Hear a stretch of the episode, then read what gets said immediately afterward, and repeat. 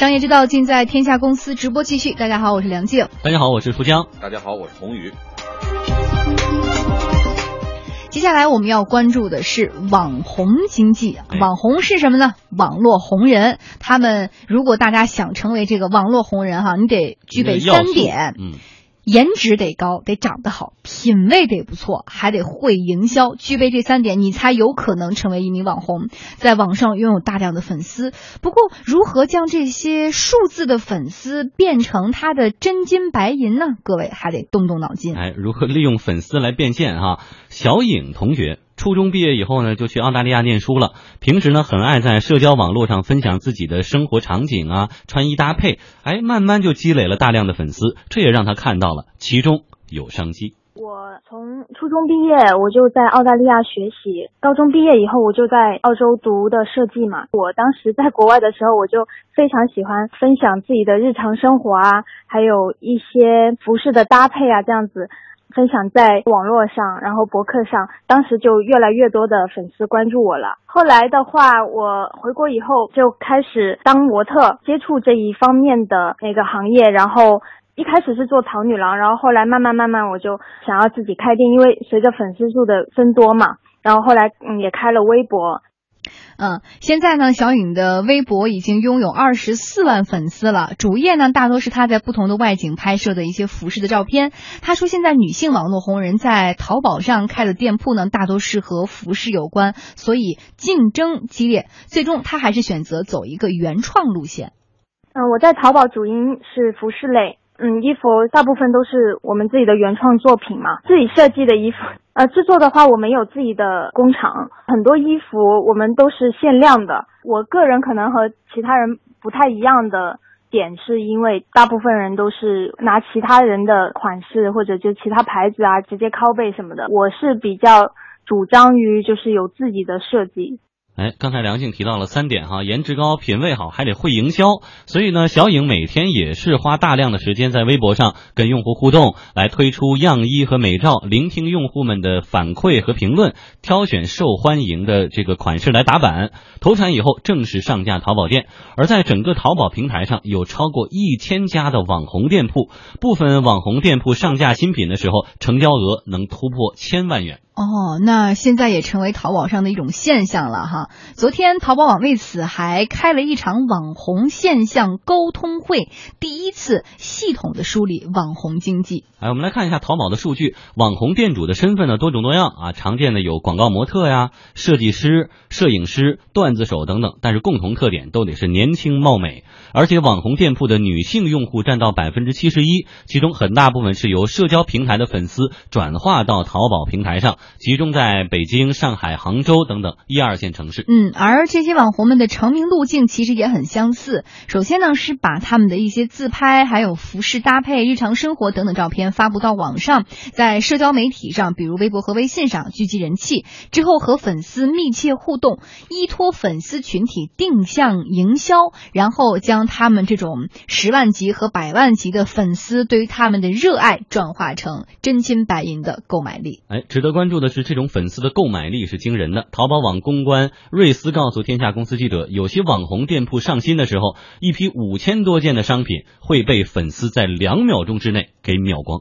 在淘宝这个平台上，我们就是一下子突然发现到说，诶，突然有一些店铺，它的它的一些运营方式或者它的新品爆发能力，或者它跟粉丝或者跟用户之间的互动，跟传统的淘宝店不太一样。有很多网红，他其实呃有可能是有两个身份，一个是淘宝店店主，很有可能他呃还是演员或者模特，或者是说嗯。其他的一些，比如旅行家这种，在网红店铺这里，他们有一个很明显的特征，就是他们的那个上新的爆发能力很强。我举一个例子，就是我们有一家网红，比如说他说八月二十五号下午四点我要上新一批货，到那个时间点上新的时候，有时候会出现那种瞬间就被他的粉丝秒光，然后他们后台都会误以为他们没有上成功，所以他们又上了第二遍，后来看数据才发现，其实第一波他们上新成功了，只是被用户一下子瞬间秒光。嗯，其实我们现在也很容易理解哈，就是网红们他们有一套各自运营粉丝的武林秘籍，呃，所以呢，网红他想要卖几件衣服、卖几双鞋子来赚钱，总会有一群小粉丝心甘情愿的为他买单。但是呢，如果想把这小生意做成国际化服饰的品牌，那这之间的难度就很大了。比如说，你如何管理好供应链问题，就不是说上个网发个自拍照就可以解决的了。现在在淘宝上，就是网红的模式，它其实有好多，就是一点零、二点零、三点零这样的一个版本。最开始的话，淘宝上可能是以那种像英曼或者是说韩都衣舍这种，就是以品牌为主的。然后现在的话，就是会出来很多网红，他自己是网红，然后他自己也在呃亲身经历的来经历这样的一个自己的淘宝店。那么还有一种类型呢，就是他们自己会经营店铺，但是对于网红们而言，他们可能在运营上面以及整个呃这个就是售前售后，包括后面的货品的生产打样，然后到制作，就是后端供应链这一块可能是有一点短缺，所以会有其他的呃传统的一些淘宝店的公司跟他们一起来合作。嗯，其实呢，被淘宝改变的也不仅仅是这些网红本人，还有他们的粉丝。在淘宝上购买产品，在微博上跟偶像互动，已经成为很多粉丝的日常生活。淘宝网公关瑞斯说，有些粉丝干脆就通过应聘加入到了粉丝的店铺，就成为网红团队当中的一名工作人员。这两位粉丝，他们最开始的时候都是因为喜欢这个账号，喜欢这个人，然后去关注了他的微博，后来就开始发私信，再后来就是跟他去沟通聊天，然后去来他的公司面试，然后面试完了之后，一直到现在就是变成了助理，或者是变成了就是合作伙伴。哎，因为喜欢范冰冰而变成范冰冰工作室的一名工作人员。这也是的，哎，这也是有可能的哈。这还是个极好的事情呢。范冰冰工作室听说待遇很不错呢。哎，我们说呢，回到年底的红包很大哦。对对对对。说回到网红这话题，我觉得女生因为这个确实百分之七十一的用户都是女性。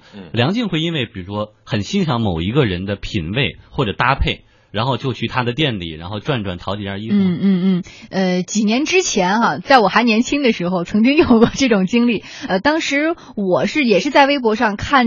了一个女生的这个微博，她当时呢就自称是这个原创的设计师，后来才晓得她是这个高晓松老师的前妻啊。所以你是先喜欢的那个产品，先喜欢那个人才知道她是一个网红。对对对对对。然后，但是我，但是我接下来也是我要探讨一个话题哈，比如说在当时，呃，就是我还年轻嘛，处在一个比较年轻的状态，容易受一些人的这种影响，穿衣风格也不太稳定的时候，我会受到他们的吸引，根据他。们的喜好去选择自己的穿衣风格，但是随着时间的，比如说时间的过往，我越来越成熟了啊，自己有了自己的穿衣风格。还有就是他们，我会觉得我在买衣服的时候已经不再看纯看样子了，我要看版型，我要看你的剪裁，我要看你的材料，看你的舒适度等等等等等等。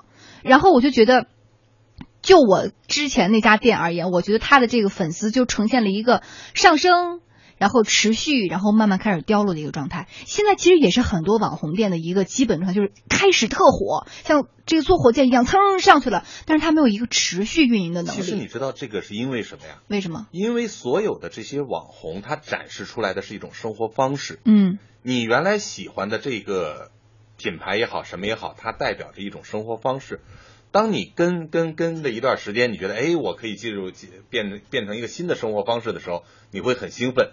但是有的时候你就会觉得跟不上了，嗯，对吧？他或者说他的生活方式不是你想要的了，嗯。为什么人会迷恋？就是因为他经常愿意去做一个他自己达不到的事情，嗯。而这些网红从某种程度上又代表了这种方式，你愿意去接近，但你老也接不进的，接不进呃接近不了的时候你就放弃了。而我们刚才说到这个粉丝变现的问题，为什么微博、微信很难做到这一点？但是在淘宝上我们发现实现了。几千件衣服两秒钟就被抢光了。哎，这个变现的途径其实有很多种。嗯，我觉得你成了网红能嫁个好人，这也叫变现，对吧？我们这个逻辑思维，这个变成网红，他在在这个网他也算真是网红，对吧？他是去卖书或者收费点播、收费收听、收看，这也算是。刚才说的这个都很难啊，像马佳佳那个呃这个泡泡，这个都很难。你最容易的其实就是我的这种生活方式，然后我在淘宝上去贩卖这种生活方式，嗯，这个是最容易的。而且我关心的一点啊，就是先有网红还是先有这个店？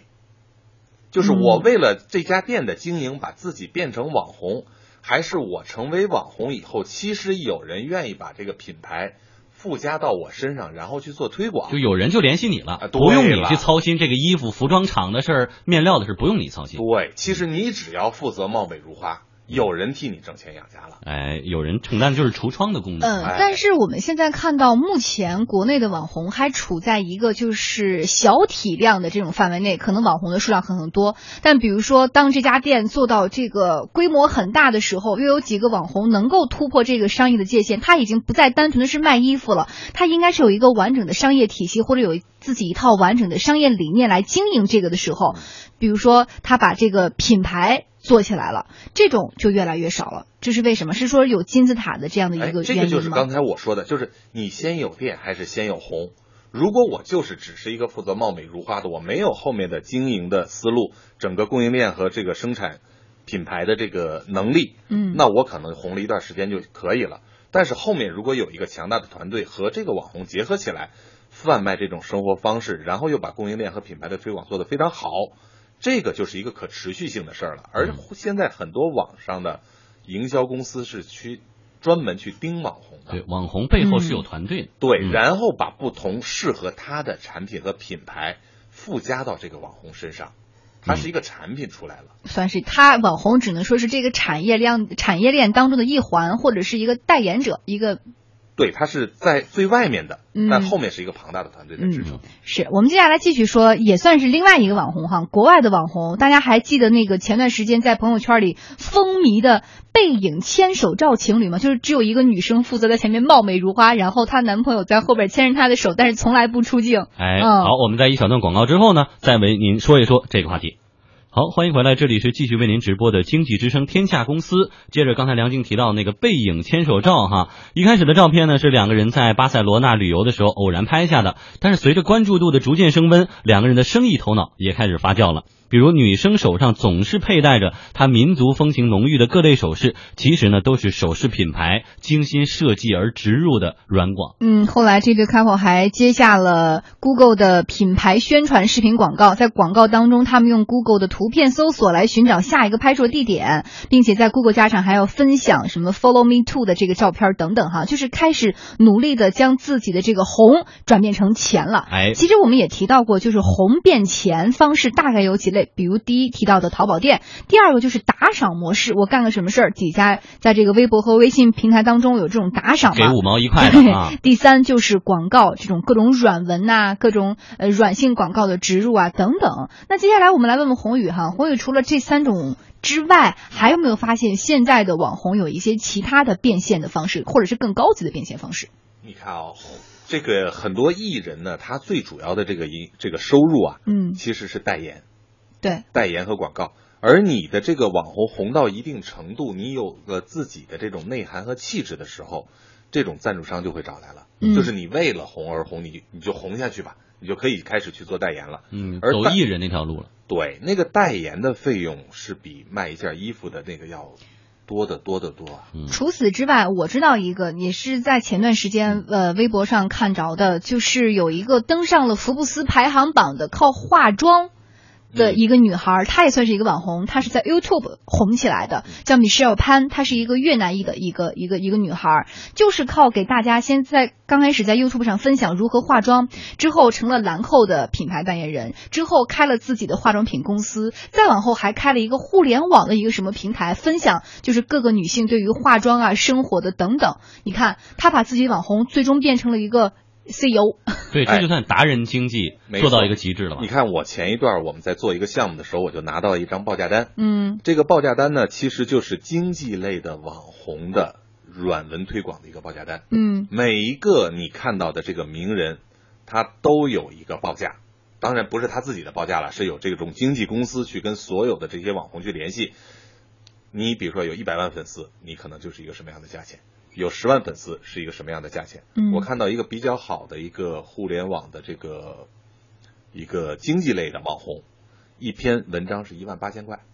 嗯，就是发这么一篇文章要一万八千块，所以这个都是变现的方法。变现能力很多，变现方式也有很多种，但是网红如此之多，你如何能在这么多的网红当中脱颖而出，并且最终成为像刚刚我们提到的，把自己变成一个品牌，或者自己打造一个平台这种的，最谁最终能够脱颖而出还不得而知。另外呢，就是你的红到底是红极一时呢，还是能够红的时间很长，红透半边天呢？可能到最后还是要靠自己以及刚刚我们说的团队的合力打造。